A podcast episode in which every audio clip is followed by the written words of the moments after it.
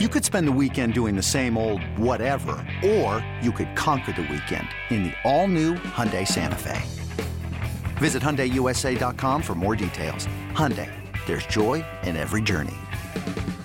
This episode is brought to you by Progressive Insurance. Whether you love true crime or comedy, celebrity interviews or news, you call the shots on what's in your podcast queue. And guess what? Now you can call them on your auto insurance too with the Name Your Price tool from Progressive. It works just the way it sounds. You tell Progressive how much you want to pay for car insurance, and they'll show you coverage options that fit your budget. Get your quote today at progressive.com to join the over 28 million drivers who trust Progressive. Progressive Casualty Insurance Company and Affiliates. Price and coverage match limited by state law. The Bucks never stop here. You're listening to Green and Growing, hosted by Sparky Fifer and Nathan Marzion.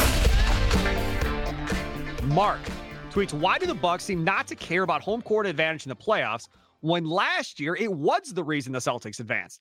Giannis is sitting way too much unless he has a serious injury.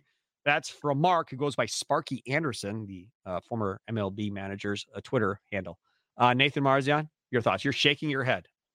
People say people said this since last year, and it makes no dang sense of the home court thing. Like, oh, like when the Bucks um didn't get home court last year, and all of a sudden the Celtics beat them in seven, and everyone's like, well, if they would have had home court, they should like they should have tried hard in the regular season because then they would have had game seven at home.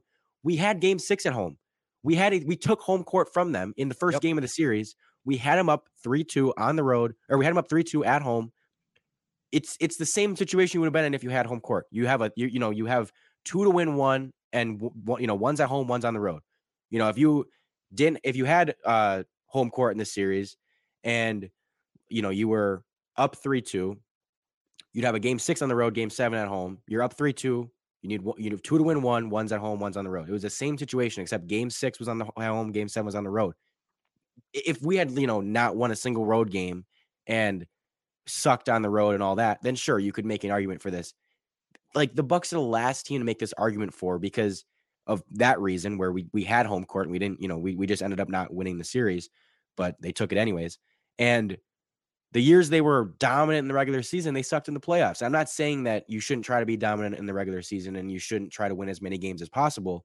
But the first year that they really tried to prioritize the long term, you know, maybe sacrificing some things in the regular season, trying things out, losing a few more games than they might have normally, resting guys a little bit more, is when it worked out and they won the title. And I, you know, again, I think last year they were on pace to do the same thing, go back to the finals, potentially win it if they got if they were still healthy, and they were a three seed again. And it's like, I don't know, like what about this team has made you, you know, from the past four years has made you say we need to be better in regular season, we need to get our home court advantage and all that. Like, I, I'm not saying you shouldn't try to get home court advantage and win as many games as possible, but this team of all teams has shown that it's not that important.